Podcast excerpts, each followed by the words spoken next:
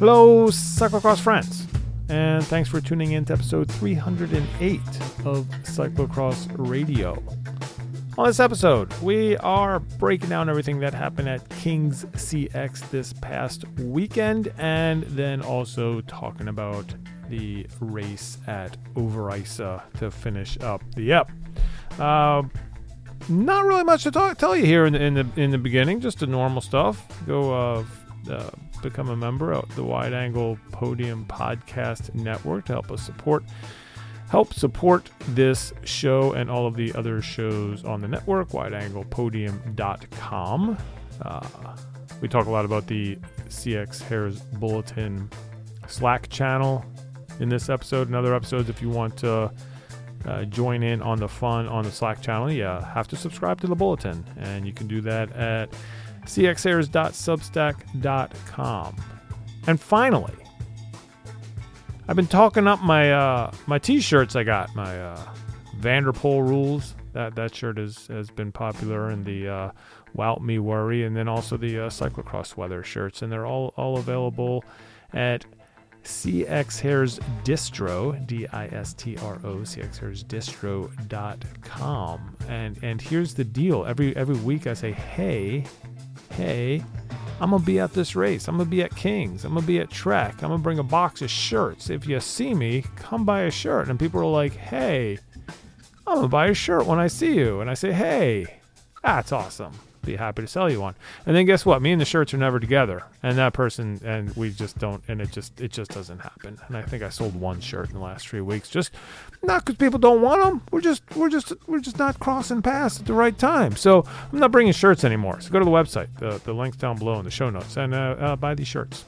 So they don't have to hear me talking about them in the intros. All right.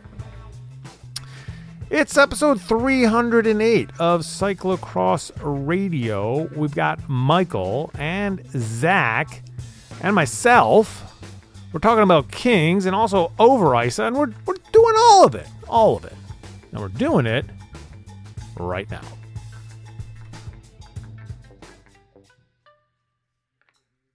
We're back in the media pit. Uh, we have we have some domestic racing to talk about. We got some international racing to talk about. Uh, Zach, I saw over the weekend, so I, I, know what he was doing. He he spoiler opted out of the uh, Nebraska trip, probably probably for the best, Zach, and instead uh, uh, went went to not to Cincinnati, not to Mason, Ohio, but to let me see if I can do this. Uh, oh, now I forgot the name already. It's a township. Zach, help me out. Um, damn, I'm gonna have to. I, I, may have to re-record this whole thing. I'll look for it.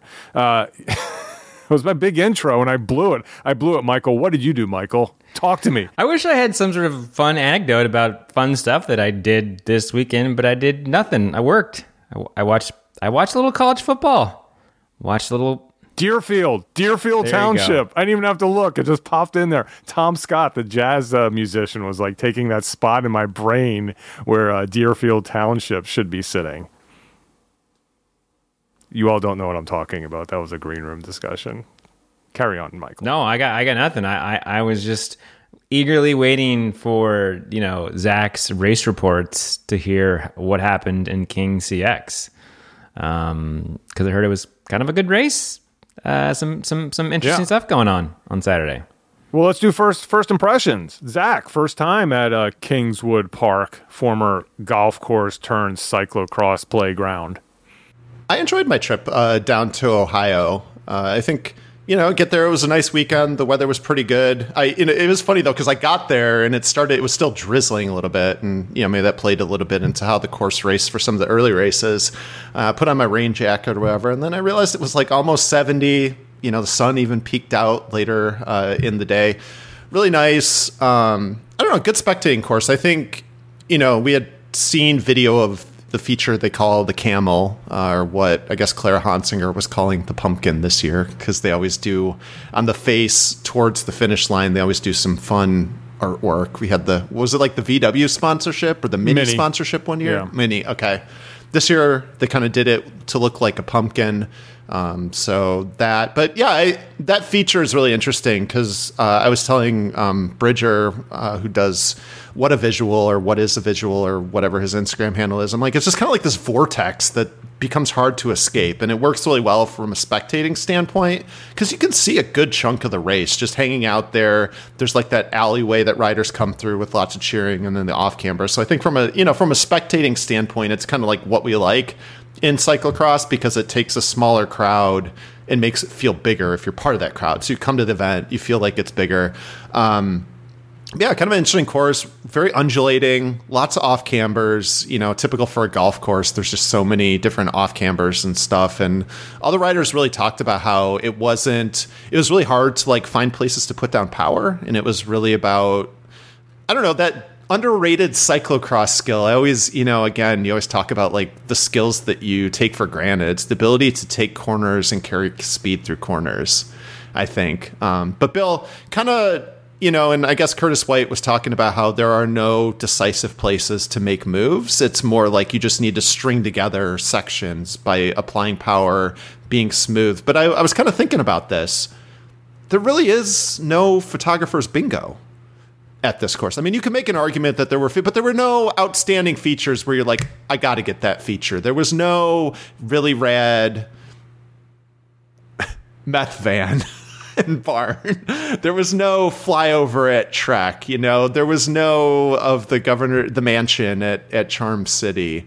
Um, so I kind of felt like, I mean, right? You could make an argument there were features, but I think it's really like a course that's without kind of definitive features. Well, I, I think that yeah, I, true. I think that that the the large camel in the in the middle is probably the feature that people know. But yeah, if you're up close, it's you know just fencing or whatever. You're taking photos. I, I, I like this venue. I, I, I like this track a ton, and I think that this is a track um, that plays well, but differently in all kinds of cyclocross weather. Uh, so it doesn't really get. Well, I've, we've seen it muddy before. If it's like if it's just drenched rain, if it's just soaking rain, then it is it is muddy, and there's going to be running sections, especially back in the wooded areas. But what happens most of the time, and, and we've seen some really great races. I remember uh, Stephen, the one time Stephen Hyde, I think, sort of lost his cool a little bit was just because he could not get traction on, on on these hills. Because if they get a little bit wet, if there is some rain, it's just like super greasy and slimy, and it's really tough to get traction. If it gets muddier, the whole camel just turns into mud, and you're running the whole thing, and you're looking at 11, 12, 13 minute laps. When it's dry, like we had on Sunday, the the men were doing uh, just under seven minute laps. Same course, uh, so it's it's it's the kind of thing that it really just changes to the conditions, but I don't think it ever becomes bad. Like it still it still races well if it's like tough riding conditions or just super fast like we we had on on Sunday. And as a spectator, you know, you you saw it, Zach, but you you, you get to the end of lap one and you can look down at your camera and go, oh, I've taken 200 photos already because you see them like four, five, six times on a lap, and then you jump over to the other side of the camel and you get them three, four more times on that second half of the lap. It's so to cover the race is great. As a spectator, it's great because you can stand at the top of you're right that that tractor beam that just pulls you to that that huge hill in the middle and you can look over one side and see the first half of the race look over the second side and see the second half of the race and if you're up there you can also just turn your head you see the planks and you see the finish. So um, just from a, a rider and a spectator uh, aspect i just i just love it. I think it's, it's a great place for cyclocross. I think that the organizers do a great job. Uh, jerry hayes he's the guy that designs the course and always changes it up and is a really thoughtful guy. I, I, I, love all the different changes that he puts into it every year. So good stuff. Yeah, I agree. I think that your point is a great one. That it looked it it raced well. It looks like it rides well. It's a course that can be good in any conditions, and it brings out you know different skill sets. It's obviously got that mud that doesn't get it's just slick. It's an ice rink, right? Um, when it does get muddy. Um, but yeah, definitely the kind of course that I personally would love riding. Like, would love to just get a bike out there and go rip some of these corners and the undulations and the off cambers and stuff. Um, just looks really fun and a really good event. I mean, again, uh, my only complaint again on Porta Potty Watch, I'm pleading with race organizers to really don't put porta potties behind the, like if you saw the crops that we did on our finish line photos, part of that right over the right shoulder of the finishers was a porta potty, and it was teal, you know, aqua, whatever color. There's one on the other side too. Pleading, just think about your finish line photos. I don't know. that's my that's my that's my 2023 take of of finish photos. The the the asset that would be great that I don't think any U.S. races do. Scott Page comes close with the Full Moon Vista box truck at the at the end of the uh, or at the start line, so it's always in the background. The and yeah, I, I I try to coach people to post up after the finish line, like far after the finish line, so it's framed by the truss. It never works. Nobody nobody ever does it. You know, I mean, Curtis has this whole routine that starts like 200 meters away and then ends at like 50 meters from the line. Uh, what the to to harken back to an old show that used to be on this feed about what they do or may not do in Europe. What the things that they did do was that they always had a start line truss as well as a finish line truss. So you in the background of all your photos, smaller, framed beautifully, would be the exact same information, your sponsor, your race, whatever. And then the racers would come through it and it just would look nice. So so start line start line trust. That's the uh, that's the next asset for uh, cash strapped races to invest in.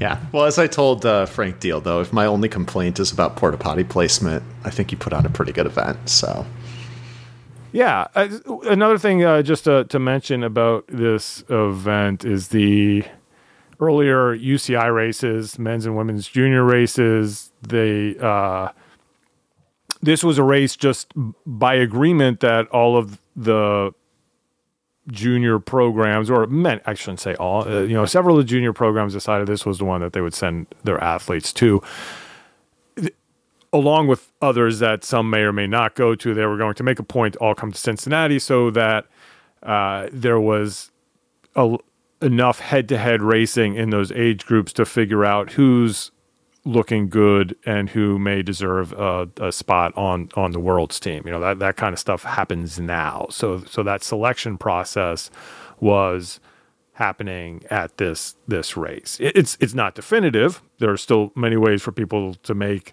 the world's team, but this was a great first opportunity to sort of have everybody under the same roof racing together to to to see where people are standing as as we already are starting to look. It's amazing that you know we're already looking at at January and and worlds because the season as it always does is uh, quickly quickly quickly uh, coming coming to at least a, a domestic end in, in North America.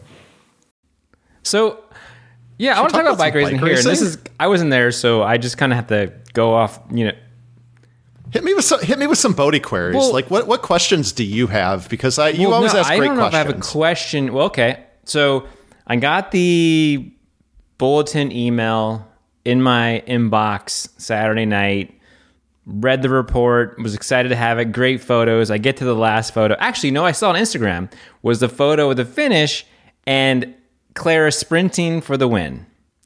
And I was like, I've never seen that before. I've never seen a two up sprint or that I can remember, but I've also never seen that look on Clara's face. I've photographed Clara a bunch. I've shot a bunch of video of her at a few different events. So I, have looked at her face while racing a lot.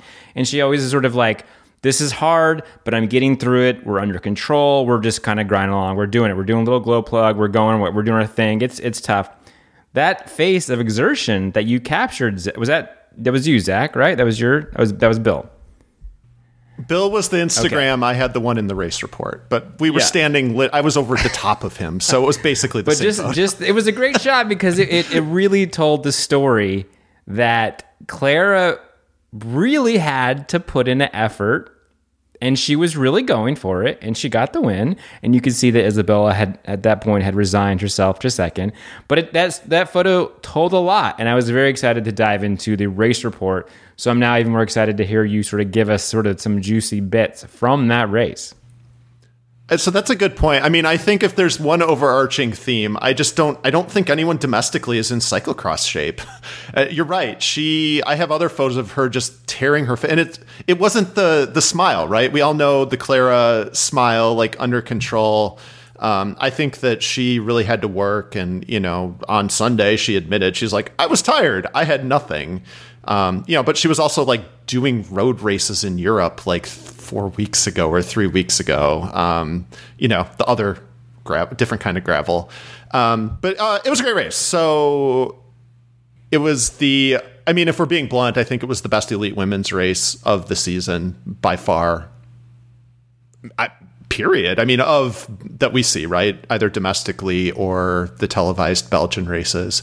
I mean, maybe one of Laura Verdonschot's six wins in a row was a banger. I don't know, um, but had to get that in there at some point.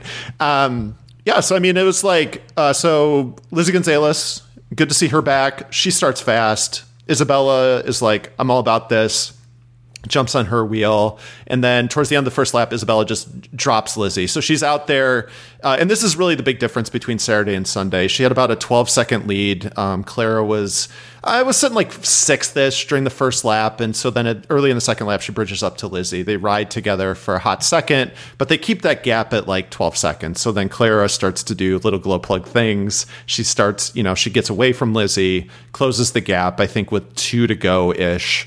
I think her and Bella were together. So it was coming up on two to go. She kind of closed the gap in the second half of the lap.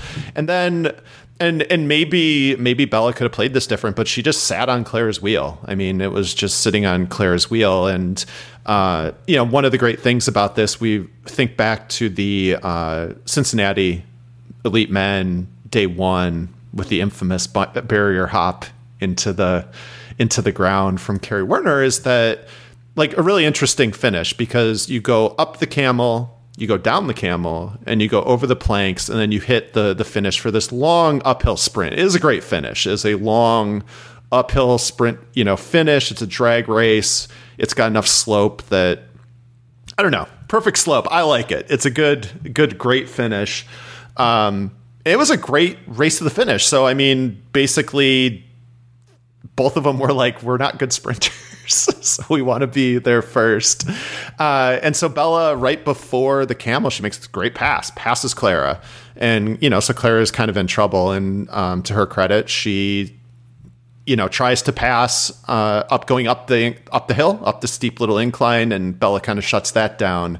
Um, but coming out of it, and I think I loved, you know, having watching Overijse, the parallels um, to a move on a hill, like a, a, choice of an inside line, perfect parallel, great connection between European and domestic racing. Um, so the line that everyone was taking was to stay high and then sweep down with lots of speed to carry out of it.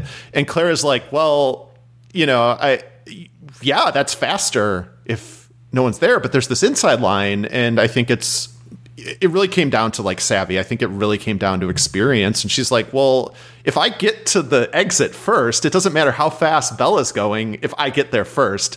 So we didn't really see it, but you know, she talked about it uh, after the race. She took the inside line, was able to cut her off, make the move on the inside, and then she had the pole position. You know, she was able to get back in, let out the sprint, and Bella couldn't come around. So it was a great finish. You know, it was awesome that it's kind of a finish before the finish, but the, there's room for moves to occur. Like it almost wasn't a finish before the finish. It was a dynamic feature that moves could be made on. Uh, and I think that's really neat about how that played out. It was great finish, awesome, best race, you know, two great competitors going at it. And yeah, it was cool to see. I think if you get over the planks first and are smoothly back on your bike or smoothly accelerating out of the planks, that's pretty much the finish before the finish. I would argue. It's okay. tough. I mean, I know we saw Kerry do it in that in the um, post that I put up, but uh, I, I, think it's a, it's a tough one to be able to, to, to come around. The thing that I liked about that, and yeah, we we were able to kind of see it. But it kills me. I wish I wish I wish I could split myself in half and just be able to go down there and film that, and then also be at the finish because it's it's always exciting down there. And and I what I thought was a lot of fun was that both of these are seasoned uh, European racers. They've they've done a lot of time over there in, in, in the Belgium Belgian mud and in, in in a clean racing way, it was it was elbows out for that last lap, and it was not giving inches into corners, and it was fighting for corners, and that's uh, that's what made it that much more exciting. It was um, Isabella, who even though she's not very old, has has been around the block uh, once or twice, and you know won a world championship, knows how to hold off people and and win races. And she was using, as Zach said, those defensive uh, maneuvers to try to hold her off after making a great pass to to have the upper hand. And Claire was like. Uh, no way. I, I've done this too. I, I know how to, you know, put myself on a World Cup podium, so I got some moves of myself of my own. You know, we we think of Clara of one way of these you know slow starts and just sort of slowly making it back there. So it's sort of to go with what you were saying, Michael, about that face at the end. It was really cool to see that kind of aggressive, uh, competitive side of Clara, who was like, okay, gamesmanship aside this is what I need to do to win this race, and she was able to execute it and pull it off. So yeah, I, I, I agree with Zach. Of, of all the races we've seen, this definitely just for that last lap or so, just the the quiet build up to that to that last quarter lap where it was just all out was was pretty great to watch. Yeah, and I think in uh, you know her post race interview, I think it was kind of like peak Clara. she was like, "Yeah, you know, I didn't want to panic, um, so I tried to pass her, and she she shut me down but that's okay. I still had one more feature. But then she was like, then I was like, brap. And I was like, I've never heard Claire make that noise before. Like, so she actually like got into it. But I think it was just that very analytical Claire Honsinger. I think, you know, when we've seen her at her best, it's that yeah. unflappability of not panicking, of the ability to process a lot of information. I think we always talk about her as a very cerebral racer, which I mentioned to her. And she's like, yeah, okay, maybe a little. Um, you know, but to like process, okay, I still have two more opportunities before the planks. And even if even if I don't make that pass on the hill, what if I clip in quicker? You know, she's like just analyzing in real time her opportunities, but also, you know, she does her homework. I think that um, I was doing. Uh, I want eventually there will be a story about 2019 Jingle Cross. I think it's going to be a great story when it comes out. But we were chatting about that, and you know, we're talking about her move where she everyone went to the left in the stand and she went to the right and she was passing all kinds of people because she was just like yeah i watched the men do it and it was faster. You know just a very good cyclocross mind and i think you saw that. It was interesting in that interview um, to hear it break it break down. And i mean frankly i think it's a good learning experience for bella. I think she probably realizes that like oh yeah okay well that's a corner that's a line that i should protect. And you know next time that she's in that situation i think it'll be it'll be a good learning experience for her. And the next time that there's a corner like that i don't think she'll i don't think she'll leave the door open. When you were talking to lizzie gonzalez because i think this is a question that people have i'm not sure that how much of the details are out there. Last year she raced for steve tilford last you know the past normal team. She's now racing for her university, at least at this point, back in a Marian kit. Did you ask her at all about the about the change, team change? I did not. Okay, yeah, something something we can get down the line, but just I, I don't think people.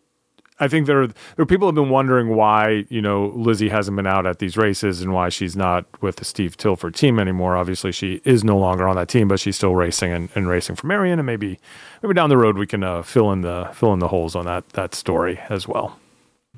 Yeah, I mean, it was good to to see her out there. I think that she's another rider. She's like, eh, if it's a cyclocross race, I'm going to start fast, and I think it really benefited her. You know, I mean, this has been the year of like, if you can hop on a good wheel, ride that baby to a good result. We saw Sidney McGill perfect it.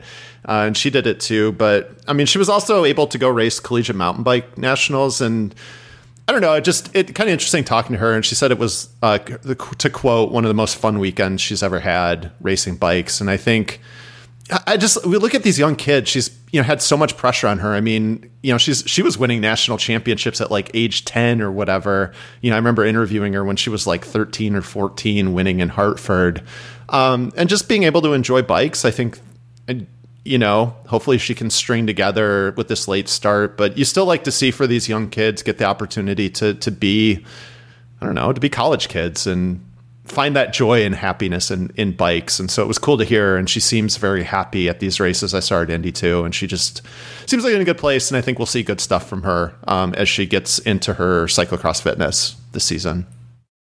Nice. All right. Anything else on day one for the women's race? Uh, Isabella's sister Ava Holmgren in fourth place. Another Canadian, Janaya. Is that, am I pronouncing that correctly? Francis? Works for me. Yeah, that was a that was actually a great race. Yeah. I mean, that was that was the race. Like Emily Shields was in there; she ended up in sixth. But I mean, Emily and uh, Janaya had actually dropped Ava at one point. It was like, oh, and you know, Emily, I think wanted that top four, top five, and she was throwing some haymakers in there. I mean, I you know, uh, but Ava was able to kind of battle back and eventually get into fourth. So fun little battle um, for some of the young riders, and then Emily being kind of the there was a, I think Julia was calling it mother henning it, uh, being the running the pony camp. Uh, Emily was running the pony camp, and I think she did a good job of that, and still got a nice sixth place result. Yeah, and I, I think people also may be wondering uh, just about Ava Holmgren in fourth place. She was somebody that you know last year and even years before that we always would have stories just about the the twinning effect between the the two of them, Isabella and Ava, and who was going to win and who was stronger this week. And it seemed like uh, throughout their lives and their racing careers, it was always you know one was a little stronger than the other one was a little stronger. Uh, Ava broke her collarbone, I believe. Six weeks ago, right around there, maybe a little longer, and it's just coming back, just getting back in into racing form. So, um, in fourth place in this race, but I I would have to assume that she will be back in form and um, moving up in the uh, in the standings. In Yeah, let's not forget she finished second at the CX World Championships. You know, behind her sister. Yeah, right behind her sister. Can I just Correct. quick Yeah. point on and I I just forgot that Isabella Holmgren finished seventh at Koppenbergcross last year.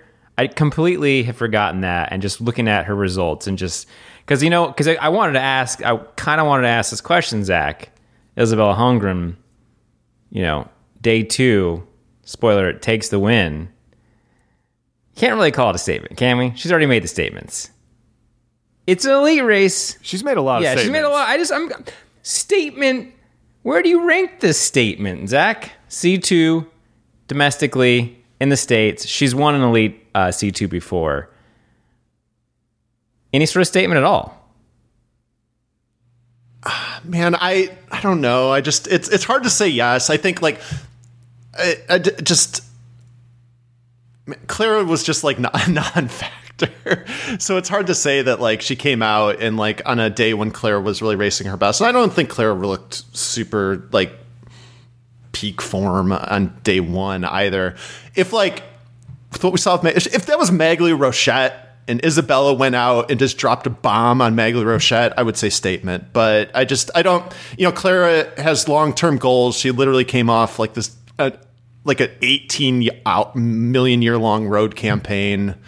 Um, but I will say this. I mean, so Bodie was texting us and he was like, mechanical? What's up? And uh, Bill was like, yeah, no. I mean, that was legit. The time gaps you're looking at were legit. For day You know, two. she just For- went out for day two. Let's just, yeah, we'll just do Yep. day two Yeah, since no, Bodie brought it up. resetting the I mean, uh, and I, for me, I think like I, again, so I will just to frame this. I think we look at like Zoe Bäckstedt. To me, you know, was last year was the defending world champ in her first year, and she was you know doing top six sevens in European cross. Uh, Isabella looked incredible on Sunday, and for me, having seen her a bunch, I will say the first time this year that she looked like an absolute superstar, and she absolutely lit the place up, and it was an incredible performance. And I think I think it's a harbinger. I think she's getting into her cross form, and I think she's starting to realize what she can do. I, I'm just kind of curious. Would be curious to hear. I didn't ask because it just occurred to me, but you know, did you take from Saturday like, may, hey, maybe should have attacked Clara a little bit more? Should you have tried to put pressure on her? Instead, she was like, yeah, I'm just gonna go out as hard as I can and just gonna race my bike. And, and Bill, you were there. She looked amazing. She, it, it looked like I am not comparing her to Mathieu van der Poel, but those races where he would just kind of take off and then just tempo at everybody else's like limit uh, for the rest of the race. That's kind of what she looked like. Like she was just in that zone, just flow state, just nailing every feature, never really having to to slow down or break or whatever. And it was just like just flying around that course. Of course, a little little like tiny little changes to the course from Saturday to Sunday, but I think that made it even flowier and faster. So they, uh, you know, it just yeah, it was it was it was cool to see, but it was uh, who was going to win that one was over. There was not there there was not a, anything that can happen from any power in the world that was going to to change the outcome of that one. Yeah, I think that, you know, I, I made the comparison with how the time gap stayed at like 12 seconds on Saturday. It did not stay. It, it was never even remotely close. It took Claire a lot longer to even get up to a group. So there was a group with Lizzie, Janaya, Ava, and then it took Clara like a lap and a half, two laps to even like bridge up to that group. Um, and then she was just kind of sitting on the back. And meanwhile, the gap is just, you know, doing the time gaps is just growing. So it was just, yeah, uh, over pretty quickly. Um, Lizzie started fast. I think Lizzie got a good good toe for the first half lap or so. Um, but then, yeah, Isabel was phenomenal. It was, an impressive performance, and like Bill said, like she was just r- nailing everything, and the gap was growing. Um, yeah, definitely outside the realm of anything. It was well outside the uh, anything can happen in cyclocross zone. Should we move on to the men's? Yeah, I let me let's move on to Saturday because I mean, he did it, folks. Curtis White did it. The, I love it that like and the the best part about this this victory for Curtis White, like obviously good job Chris White. We're happy you win a race, but the best part is how we are involved in this win. How the CX Hairs bulletin is involved, how all of us specifically Jan Buxton, uh, friend of the show, friend of the bulletin, uh, frequent commenter, lots of good insight, and has all kinds of facts, can research anything for us, has pointed out, I think he was maybe the first one a long time ago, that Curtis had not had the C1 victory yet. And I think Jan even likes to, you know, Laura Vidon shot, C1 victory, Curtis White, zero C1 victory, sort of pointing out.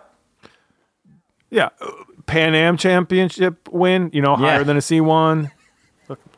National championship win, higher than a C1, but never, never like more, more C2s probably than yeah. you can count, but never a C1. Yeah, I mean, like, like, like you said in your bulletin, Zach. Like Curtis White's been winning races like forever. Like, you know, he's been, you know, since he was a, a, a youngster winning elite races, but had never been a C one. And um, so how did how did the race play out on Saturday for the men? Well, first though, this is a good opportunity to hype the bulletin. If you're if you would have known this actually, so there were some people who followed us on Instagram who were surprised. Um, if you are a bulletin subscriber, we do have a Slack channel, which is always super enjoyable um, that you get access to as a subscriber. So you would have known uh, that Curtis White was chasing this. Um, C1, there, there, was a monkey on his back. He was cha- this, this white whale that he was chasing. But even better, even better is a little bit of inside dirt that we learned. Uh, so we, Bill, to his credit, can I tell the story, Bill? Yeah. So Bill, to his credit, before my post race interview, he primed the pump a little bit. He was like, "Hey, Curtis, there's this guy named Jan Buxton, and he's just been he's been letting us know that you've never won a C1." And and Curtis dropped a little nug. He was like I pop in on the bulletin Slack channel from time to time. You know, I hadn't hadn't really thought about it, but I know Jan is, and I know what he's been he's been laying down. Uh, so that was an interesting little fun little conversation. And then in in the race report, Curtis, you know, because he's the mayor. Curtis is the mayor. Uh, you know, he he gave us a good quote. Said that uh, Jan Buxton's been living in his nightmares for for years, and he was finally able to to to get that monkey off his back. So good race on day one though. Nice. Uh, you know, we had we had a battle on our hands. How do you feel about cyclocross group Love rides? Them. Love to see them. Okay, well, because the First half of this race was a cyclocross group ride. I think we had upwards Nice. of 14 people at the front. And it, it had strong vibes. Bill, do you you were there? Do you remember the Reno Cross, the like the 10 person group ride, the 10 person field sprint at Reno Cross in like 2018 maybe? Like the first half of that race definitely uh, had those vibes, but at the same point, I think you know, let's be honest. Curtis was supposed to win this race. Everyone was looking at Curtis. Can I just say one thing about about Reno Cross that I always found funny was remember everything that was interesting about nationals at Reno? gone? Take that out of the course. yeah. Well, they couldn't get lights back up on the hill. and then just ride around the infield a lot and make it a little a little greasy so uh, Lance Haidet can have this the uh, race of his uh, yeah of that point is his career. But yeah.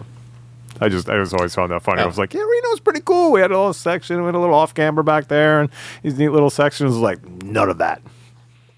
Well, fun little tidbit too. I think that was the first race where Maghalie beat Katerina Nash too. So fun little trivia. I think if I remember correctly, Katerina had a mechanical. But anyway, it doesn't matter. She beat her there.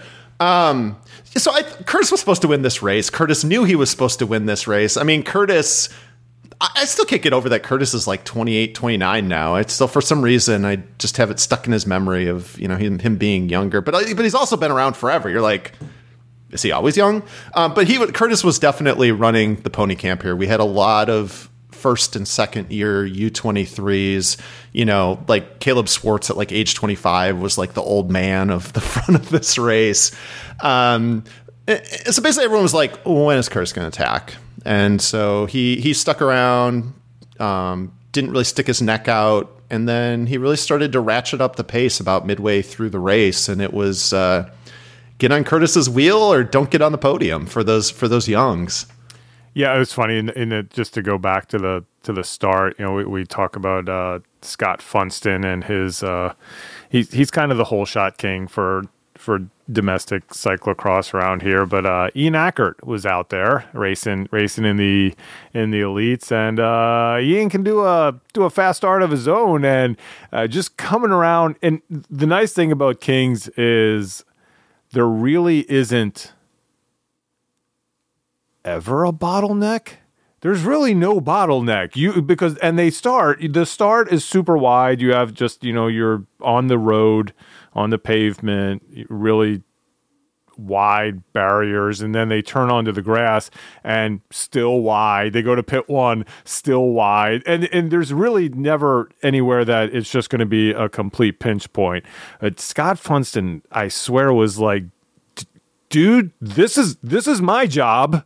And he was just like half wheeling him that whole way, just just waiting to get out in front. He's like, I make the tempo. We've all agreed to this. And and Ian, Ian wasn't having any of it for a while. I found that just found that humorous. Yeah, I mean Ian set the pace for the whole first lap and even had like a quote unquote gap. He had like a couple bike links that constituted a gap when you look at it in context of there being no gap uh, in that group. So I mean, Curtis starts to ratchet up, and I think it went down to four, if I'm remembering. It was uh, Marcus Shelton, uh, it was Ian Ackert, and it was Funston. Funston. Um, no, Swartz. Funston got dropped. Funston did not make the group. It was Caleb on Saturday. Um, no, am I wrong? Well, Funston finished fourth, and Caleb finished fifth. Oh, he came back. Okay. So they they started riding together. Yeah, yeah. So the initial the initial I got you. Yep, yep. So Okay, they were sorry. 30 seconds down at the end. I, I apologize. Yes, continue. Okay, I'm trying. It was two days. It's okay. No, I, I was I was I was kidding with you before if you were going to be able to tell the days apart, and I'm the one that didn't. It happens. It's all good. Um, uh, yeah. So then Caleb drops off. Funston missed the boat, and it was Curtis. And then basically Curtis dropped Ian and Marcus, and they kept it close. I mean, you know, uh, what Curtis was talking about, like you don't make. I, I don't know that I'd ever see Curtis make a big, massive move. Curtis loves races where it's just like I'm going to power for 20 minutes and good luck. Like you might be able to stay on my wheel for two minutes, five minutes, 10 minutes. Uh, you know, in these kind of races, he's like, uh, but can you stay on my wheel for 20 minutes? And, you know, he eventually got the gap and was able to, to hold on to it. And great race between, so Curtis wins. great race between Ian and Marcus. And Bill, you were talking about the barriers. The barriers uh, propelled. So basically, Ian could hop the barriers, Marcus couldn't.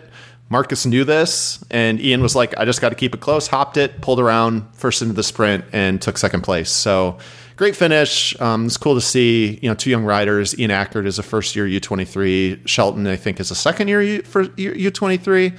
Um, so g- great opportunity for the kids, score some C1 points, do some great racing, and uh, have a great finish. Uh, and then, yeah, so then Funston and Swartz were riding together. Funston won that and then I think Luke Valenti and Casey Hildebrandt were riding together, and I was giving Casey a hard time. He's he's a great supporter of you know what we do and everything, but I was like, dude, you had such a frustrating beginning of the season, and the, they were so close, and they weren't able to bridge up. But uh, that was the race. That was Saturday. The group ride turned into the uh, Curtis White coronation. Yeah, and uh, not much really changed on uh, Sunday, did it? I would say the dynamic was different. So you talked about uh, we saw the return of Happy Fun Ball. Uh, he did work. Uh, he just went hard. He went ballistic um, in the f- beginning of the race, and the result was that it was not a group ride. It was get on the group or be left behind, and it was a little bit different. So we had Funston, White, Luke Valenti was in the mix. Was Shelton there?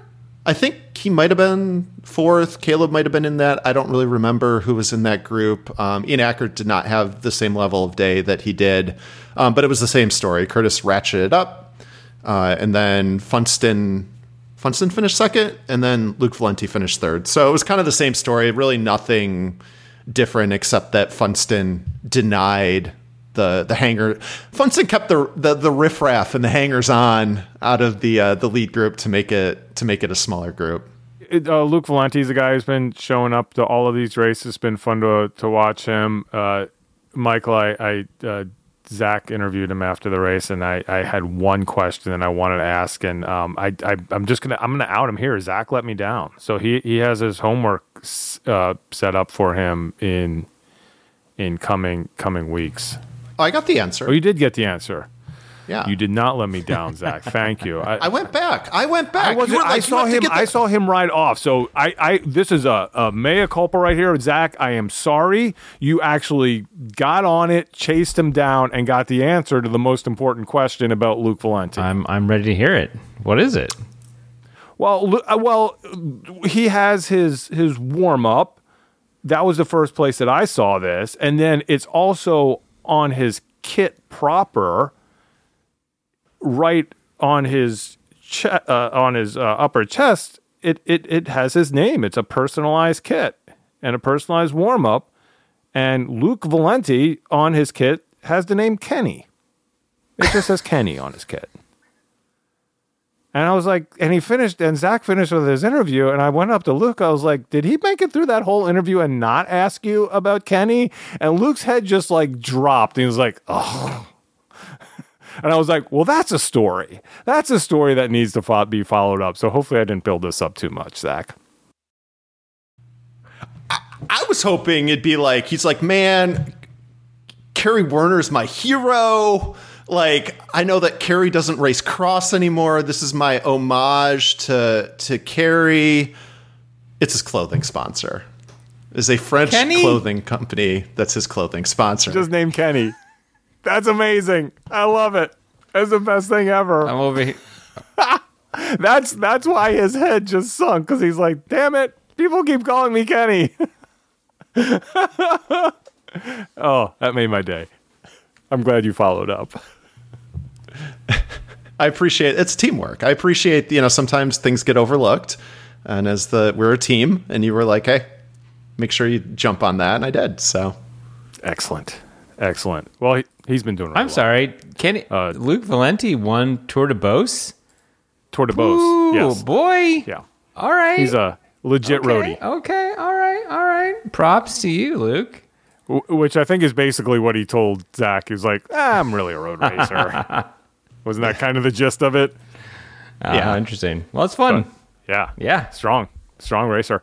Uh, yeah, Marcus Shelton also, the you know, bear Bear Team guy, uh, looking really strong out there. It's fun to see that. Another, you know, uh, you had mentioned it before, just those young guys. And then fifth place on day two was my dark horse, Tyler Orschel, uh, who was not part of the uh, festivities on day one because he came around I believe it was Pit 2 with most of the course tape wrapped up in his cassette.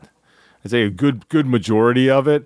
And uh, I, I, don't know exactly what happened. I, I, I don't even know if he had a pit bike, but he was he, it it was it's set up to be the perfect cyclocross nerd moment in that he rolled halfway into past the pit, like was in the middle of the pit, but not in the pit. And then it just, I think, became an issue and it sort of rolled up into his cassette. And everybody's yelling at him to turn around and go into the pit entrance because, as we all know, it's a UCI race. He could just go backwards because he hadn't gotten past the second the pit exit yet. I don't know if he didn't know or didn't hear them or what, but then he just kept going and uh, and then just uh, realized he couldn't ride his bike anymore, and then just turned around and went into the pit exit and DNF'd. Bummer. But uh, yeah, so that's that's why we didn't see him. And then on day two, he kind of just sort of like hung out for a little while, and then was just doing this uh, this drive up from kind of mid pack into the into the top five by the end. Just kind of like picking off people. So hopefully we'll see Tyler some more. It was good to see him. I don't. I don't think that I had seen him or remembered seeing him since he uh, did the Canadian thing where he won our collegiate nationals in Chicago in 2021. Well, I, the only reason he was really on my radar was from North Carolina last year, where he was second place, I think, both days to to Kerry. Okay, I probably said the same exact thing then. I was like, "Oh, good to see him again." Um, one thing I did forget, uh, you know, we're talking about like homages or whatever. Um, it's a little, a little bit more levity, but Emily Werner was riding with uh, an inflatable duck or a little rubber ducky on her handlebar uh, in honor of Zoe Clay, and they're actually doing a GP Zoe Clay down in North Carolina in their local series. And so I was asking her about it, and um, she's like, "Yeah, it was. You know, Zoe rode with it on her handlebar, and she's like, you can expect to see a lot of ducks."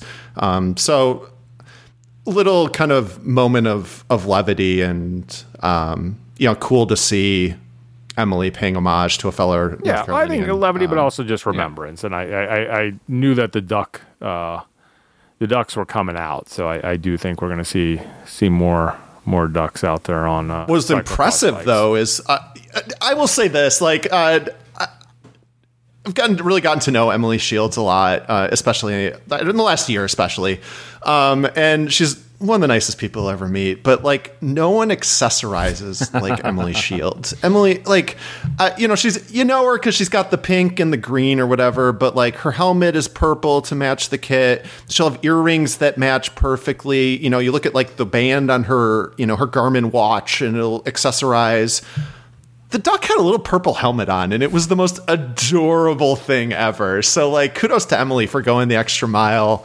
um, and also just being like if you need advice on accessorizing like she's she's your gal because she always has it dialed All right. Any other question about uh, King CX, Michael? No. Great event. If you haven't been there before, uh, put it on your put it on your calendar for next year. Get out to get out to Kings. It's a good one. Deerfield Township. Overijse? Should we talk about Overijse? I think we should. I I mean, Z- Zach, can we get a since I asked you about your impressions of the uh, track at um, Kings? Can I get your impressions of the track at Overijse? I was I was live texting these guys my impressions. I you know what? After I think my initial impressions, like I will say this. I remember when Over Overijse was elevated to World Cup. You know, this is the mother of all crosses, and I was like, no race deserves the shine more that it's going to get from this. You know, you have like the hill with that descent. We saw Puck Pieterse just absolutely school everybody in the mud on this descent.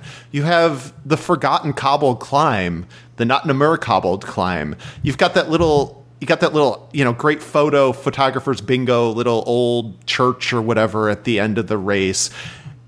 And in recent years, you've got the grapes. Uh, just lots of features that make this a great course. In past years, I remember one year when it was still a non-classification race, there were these crazy descents. I mean, Lucinda Brand, like the year she won, she ate it like five times on these descents because they were muddy and it, it was a December race and it was crazy. Like none of the iconic features were there this year. But then I watched the race, I'm like, oh yeah, there's still there's still the rut. So the famous, probably the most well-known rut in cyclocross was still there. Um, but it's still crazy hilly course. It was still a really challenging course. Um, but I want to talk about the the feature with the off camber with like the triple stone entrance as it's getting wet into an off camber that just absolutely went to shit. Like a little dangerous. Talk about dangerous features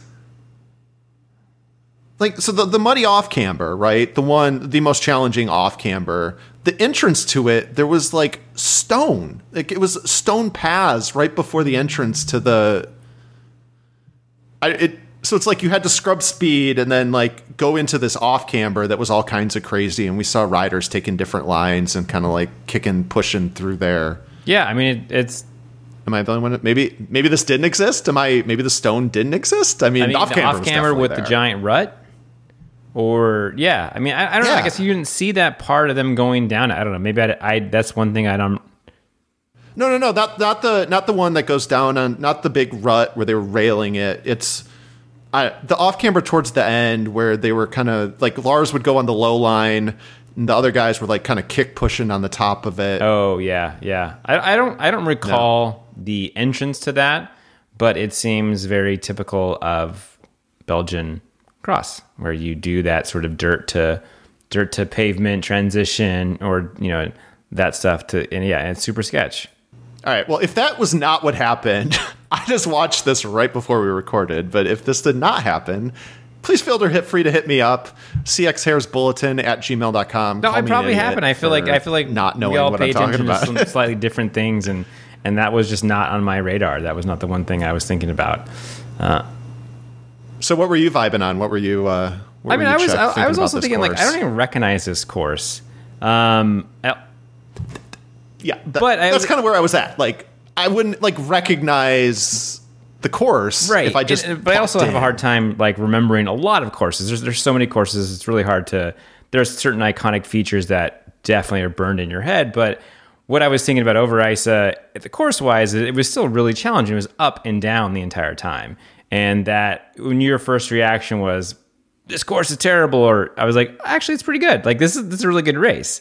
And it provided for my immediate reaction post race was like absolute banger. Like this was a great race. Um oh, sorry the men's was a great race. Um so yeah i mean i think that i was just thinking at the end of the race i was like when it's when it's good when cyclocross is really good it's like the best. It's like the best sport. Um, mountain biking's the hardest. Road racing's maybe the coolest. But like cyclocross, like when it's like good, when it's good like this, it's it's just just an amazing combination of of all the the various elements that like just it rides a perfect line between like not super technical but technical enough on the wrong you're underbiked and I, I don't know I just it made me really love cross don't know I, I every once a year, every couple times a year there's a race like this that gets me so stoked on cyclocross and I just get like overjoyed and I had to go to Slack and, and talk about it and we were we were talking about it and like I, I feel like maybe you had a race like that in Kings and so I was glad I was able to watch one um, on TV on Sunday. I think you're right. I mean, I think we, you know, if you look at the course of a season, there's a lot of just not memorable races, right? There's the races where someone won, and you're like, oh, that's cool. But the, uh, yeah, the reason that we watch I think that's the reason we watch sport in general is like you put up with a lot of regular season whatevers for like those moments of of greatness, those transcendent moments, and we remember races like like Diegem ah. last oh. year. You know, like that was worth an entire yeah. cyclocross season to me, entire cyclocross season of watching races to get to watch that race. You know what I mean? And I totally agree with you. Um, but Bodie, we're like two out of three so far this year. Beringen was a certified banger. This was a certified band. We're two out of Who's the common the element in there? Like, Thibau. Thibau making it. Thibau making it good. I mean, like So let's. I mean, I think let's talk about. You know, this came down to the the last lap. It came down one into the last corners, and we had a knockdown drag out fight where Thibau had crashed early on and Eli was out the front and then Thibau had to come all the way back. And then they were they were they they were there was four of them and there was team tactics and they were Mikey would go and Lars would go and Thibau would crawl it back and Eli would crawl it back and they were just on their hands and knees. And it comes down to the last part of the lap and Thibau makes an inside pass um, and doesn't succeed like Clara. And you know, I just he's he's he's making it exciting, and I don't know if I just noticed it because someone pointed it out, but you the fans were clapping uh, in Belgium. It it looked like there was more excitement, and three riders, you know, two sauces, one lions is not is was never was what we always had, and now we have four of them, two and two, and it's just it's raised the bar so well. And the other thing I said was I don't really care when the big three come back. And I've said this before, like I really enjoy this part. They're like there's this part of the season where we have these guys and it's it's really good right now. It's like the the, the peak of the Eli, Mikey, Lars that we can have right now, and it's it's on top form. So I, I hope this continues on. Um, Wout and, and Van der Poel can just rest up, guys. You, you've got a you've got a long road season. Just chill out. I'm okay with it. I think we're gonna. I think we're gonna have quite the rivalry between Eli Yeah. and Thibau. I mean, I think Thibau has really indicated that he's leveled up, and Eli is hungry as always. I mean, he was. Eli was not happy with how World Cup Waterloo went, and I think we even had like a commenter on their bulletin story with the interview. And to be credit, he he did indicate that he was super stoked that there's fresh blood. He was like, "We need fresh." bl-" He said fresh faces, um, you know, super stoked, but he was pissed and like he really wanted to win that race, and so you saw it. He Oh, was yeah. stoked when he won that race, like more emotion than you've seen from Eli. Um, again, he's just doing everything to become the most likable, unlikable guy in sport. Like I just, you know, he's really making that play. But you could tell that that race meant a lot, and that win meant a lot. And I, it was interesting knowing who won and seeing how it played out because he went hard. Like, I mean, buddy, what did what did you guys think? Did you? I mean, he went hard. It was just like when Thibau came back, you're like, oh boy, Eli's in trouble. couple notes here. First off, I hope you all noticed, Eli, like those shoes came out of the box that morning. Like that was a brand new, fresh pair of shoes. They were just like shiny white. Like there were there was going to be no shoe incidents during this race. I he's he's going to be he's going to be doing the Jordan for now on. Like those are going into the locker and he's leaving, and then some kid's just going to come in there and be able to to pick them up before you know Jordan figured out he could sell them. Uh, th- that's I like this though. I like that, like the like the Giannis giving away shoe. They should start giving away pairs of shoes after. You're saying every you don't need a break in the I boa? like it. I don't. I, I, they, I mean, either that or you did a really nice job cleaning them up, but they, they were just sparkly fresh. That's that. I, I did notice that. Uh, second little point I want to because you you mentioned the sort of uh, abbreviated pinwheel or what is uh, Carousel. carousel. I, I have a, I have a proposal for that. The uh, uh, the the um, Taijitu. It's a Taijitu. That's the yin and yang symbol. So I was wondering if I, that's was where you were going that going it's with the cancer Yeah. symbol, and carousels are a cancer on cross. So No, I like Taijitu. good. It's it's it's uh it's, you know, we're gonna Do we like, really? do Do we really hate that feature? I thought it was fine like that. I think it's it it sort of you know was it was a nothing kind of a feature, kind of a but it nothing. was- got him into the got him in the sand here. Uh, oh, and before we talk about that last thing, this was my thing. Just because I was thinking about this when I was uh, watching the race. Here's here's my trivia question for you. And you just just just right off. You can't you can't just like just blurt it out. You know, just first thought, best thought. Who was the Belgian national champion on the men's side? Sweeck. uh, Mikey V. Yeah, Wait, Mikey who- V, which one? yeah. V. Oh, Yeah, because I was like, you'd never see the Belgian national champion. Who won? And I had to go 'cause back and the look. I was like, oh yeah, he, he he won all the jerseys. He was collecting jerseys. Yeah, Yeah, I mean, because well, part of me was was like, year- well, did Wout win it? Was Wout there last year collecting jerseys? But no, it's uh, Mikey V. All the jerseys. So if we can like do, do a little analysis, I feel Yeah. like some other podcasts do analysis. I'll Wait, offer some so other podcasts. one. I think My, my witty thing. us. We do the analysis. So go ahead. I think there's some that yeah I've heard there's others that overanalyze. Uh, people have said that we're no, a little no, too no, it's, we, it's pronounced. we do too many it's, it's pronounced over Isa. Over Isa. Okay.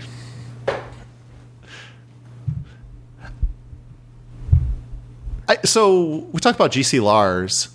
I felt like when Thibau got had his incident, there was a moment where GC Lars just looked lost because Pim Ronhaar wasn't there, and there was like our guy, uh, you know, um, Kuipers. You know, he was up in there. He had some Kevin Kuhn. He looks around and he's like, "There's literally no one for me to work for," and he just looked kind of lost. He was like hanging out in that group. I don't just something I noticed because uh, I mean I think like that's what he does. Um, but I guess I was a little. It was interesting watching the tactics at the end. Um, so Eli got some second legs. You know, he. It looks like he just kind of was like, I want to avoid the sprint.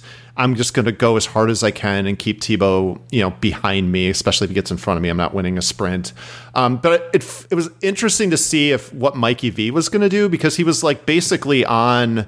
Um, he was on Thibau's wheel, and I thought he would maybe try to do a little bit more to try to like be in second position, even and kind of like block some of these corners. And Thibau, to his credit, there was the one where they either rode or dismounted on that tight turn where Lars was doing the old, the old grab the the tri post and sling around.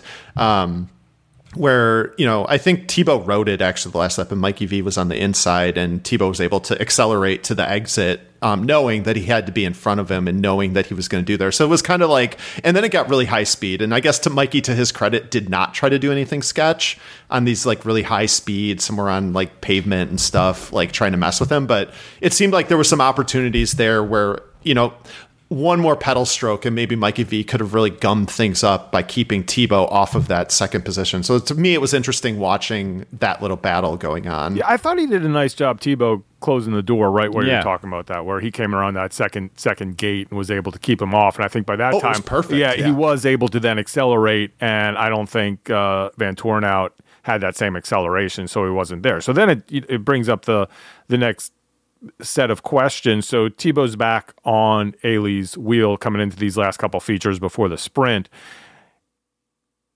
This not a really big sprint. So right, so that's probably what figured into this. We're always talking about the sprint before the sprint before the sprint. And I think in Eli's mind, it was that section. Like in that last little off camber, he wanted to be ahead. But but Michael, this is my question for you we we've decided he's faster, a faster sprinter. We saw Berenjen.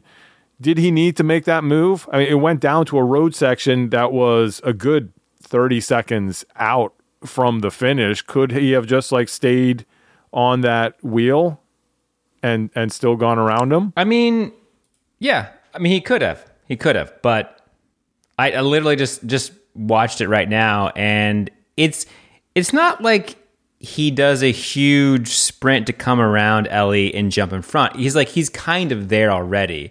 So he's like, yeah, like he, he wants to go to the front. He wants to get. But he well, he he chose a line that was not the line. He chose a line that was not the line for the speed he was taking. Yeah, I mean, I think that if he Yeah. was trying to, yeah. Do, did he need to do that? Probably not. But he did, and I think he, after the way he raced, he like he wanted to be aggressive and he wanted to take it to Eli. And I, Are we second guessing the decision? I don't know. Uh, Did, did he second guess it? I'm curious because I didn't actually read. No, I, I don't know. I mean, I, I, I was just sort of setting it up to say I don't second guess it at all because I think nine times out of ten he pulls that off, and then we're like, this guy's a god. Right. Look at that incredible move that he made. Only he can do that. It's just that this time it went wrong. That would be my kind of over analysis of this. Is that yes, Zach? Zach disagrees. I think I think that Eli Iserbyt would not have left that line open if it was rideable. If more than Well, pulling off a baller move. I left don't it think open, or he was just doing because everything. he was on the line, Right. that was the line. Well, but if but if there was if there was a high odds of riding that line, you know, like the, the move that Clara made, she knew that inside line was rideable. Like she could do that and do it relatively safely. It didn't have to be like a balls out godlike, you know, god tier performance to take that line. Cause I, I, saw him, I'm like, what is he doing? Really? Like, um, you know, just, and you look, then you look at the camera cuts to the exit and you're like, that was not a rideable line. So I don't know. Um, Van der Poel could have pulled it off. Do we? Do we? Th- so you're saying you think Thibau is at Van der Poel levels of of skill? I just Sven, I, Sven told me I'm not allowed to compare them. Okay. Oh, all right. No, well, not me. Not just- me. He told the world that I'm just part of the world. Oh, I thought maybe it was while you were playing hockey with him that he told you that. So I thought you actually Pulled had me some, aside. He said, "Do not compare those two. You." I know who you are. I've been on your podcast. Yeah, I've I know that you had those. Videos. Anyway, I just don't think if it was a high probability line, I don't think that Eli would have left that door open. I think he's too smart of a racer, and he wanted to win that race too Okay. bad. I, I think I think that take. Eli was at his absolute limit and was riding the line that he thought was good and was pretty shocked that Thibau came in on the that side there and I It was was like two seconds later, dude. And you got me beat.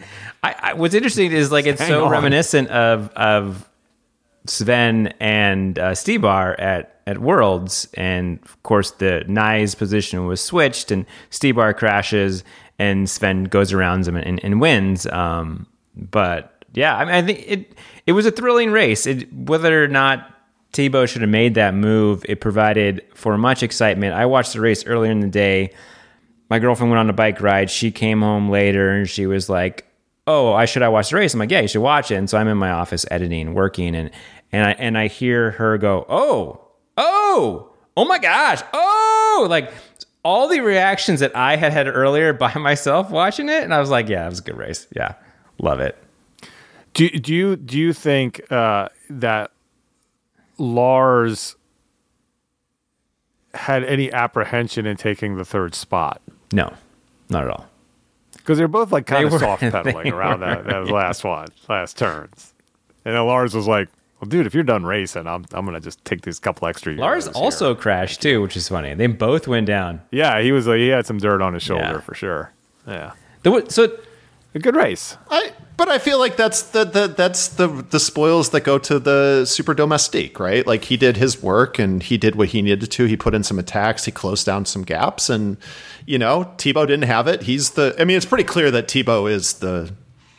He's the piece. He's the GC rider, and so you know, yeah, I think Lars deserved it. Like, Cameron Mason making a good splash for the uh, cyclocross Reds, showing up and uh, pulling off a fifth place. Which Yeah, him. nice, He had uh, a really good battle with nice. Kuipers. They were going back and forth. Yeah. The entire race, and we didn't get to see like e- every time we, the camera would switch them, a different one of them would be in front, and then you're like, what? Like what is going on? So yeah, Mason Strong, Gerben, Kuiper, Zach. We were talking off in the green room last week about him, and like he he's my man now. I'm all in on Gerben Kuiper.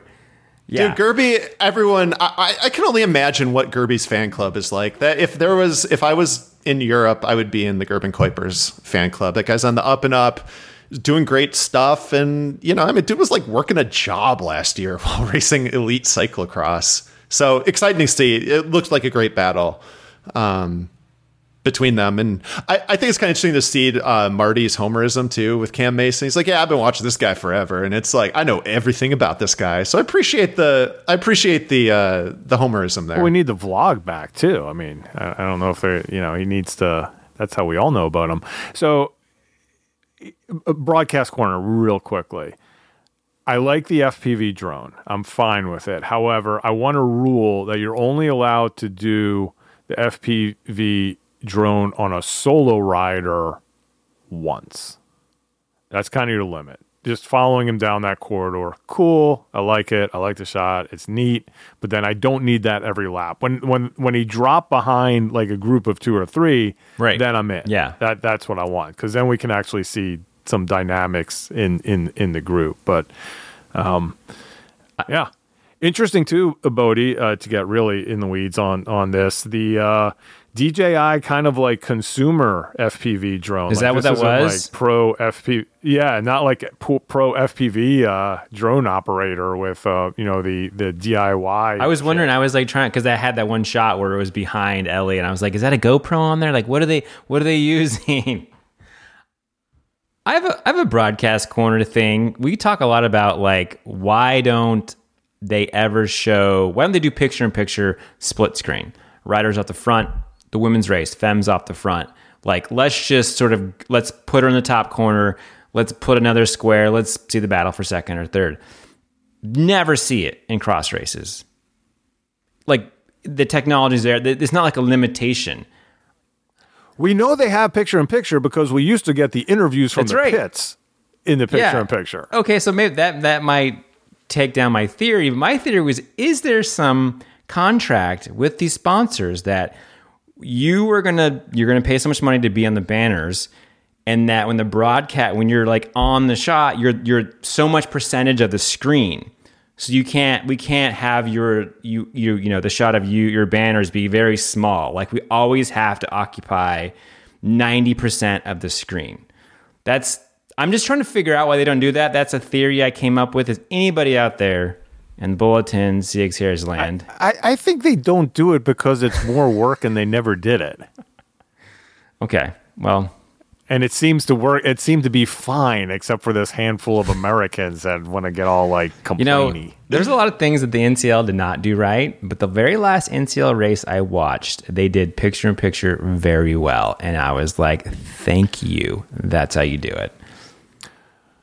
You did you did mention uh, the uh, Van Empel off the front so quickly, and the reason you know we're not going to talk about it. It was it wasn't that exciting of a race. Fem Van Empel won. She's um, better than everybody else at cyclocross uh, right now. Uh, Alvarado is second, Van der Heijden third, Worst fourth, Van Alphen fifth, Betsema back sixth, Leonie Bentveld seventh, Helene, Helene Clauzel she she took the flag, flipped it on the side, first non non Dutch, coming in there in eighth place. Anna Kay, she took the flag and just put all these different diagonal things in there, and then uh, uh, uh, Laura Verdonschot the first non red, white, and blue flag in uh, tenth place. That's my breakdown of the Yeah. women's race. First Belgian. Uh, ends her winning streak with six. It's great. Uh, 10th place. She was stoked about that. Um, Bill, Zach, who's the greatest cyclocross, cyclocross racer in the world right now? Fem Apple. Yeah, I agree. Yeah, I agree too. I like it. I'm glad we brought right. it back. I think we did it. Anything else we need to cover here in the world of cyclocross? I'm going to be heading up. Um, God, it seems like tomorrow. Uh, I just want to sleep. Uh, yeah, Thursday, heading up to Falmouth. Final round of the USCX. Really rad. So I'll be up there for that. And um, yeah, anything else going on? What's going on in the World Cup, international world? Maasmechelen, next round. Oh, Moss yeah. Mecklin Coming Sweet. back. Yeah, supposedly there have been changes. I don't know if that means they got rid of all the shale or whatever it was that was giving everybody flats. But Is to Mecklin the, course, one so with the mirrors? Okay. Yes. That was. I feel like I like that course. That that was the Sweeck win, and that was the Sheeran win, right? I, I think that it was a fun one to watch. Everybody hated racing it. Yes, I remember that now. Hated. I'm impressed that you remember any of the World Cups from last year. I was there. That's why I remember that one. Well, Bodie remembers who Yeah. won. Well, I was impressed all. that too. Yeah. Well, normally that's my job is being like, doesn't- oh, you know Okay, who won? yeah, that blah, was blah, blah, Sweeck. 2021. he doesn't. He doesn't have jazz musician Tom Scott taking up room in his head. Yeah, I, I have Lauren Sweeck. Sweeck starts his World Cup uh, run at Maasmechelen last year. Big dub, big dub for the for the Sweeck man. Nice. Andrew Strohmeyer will be there racing that one. All right. Uh, I'll I'll talk to y'all next week.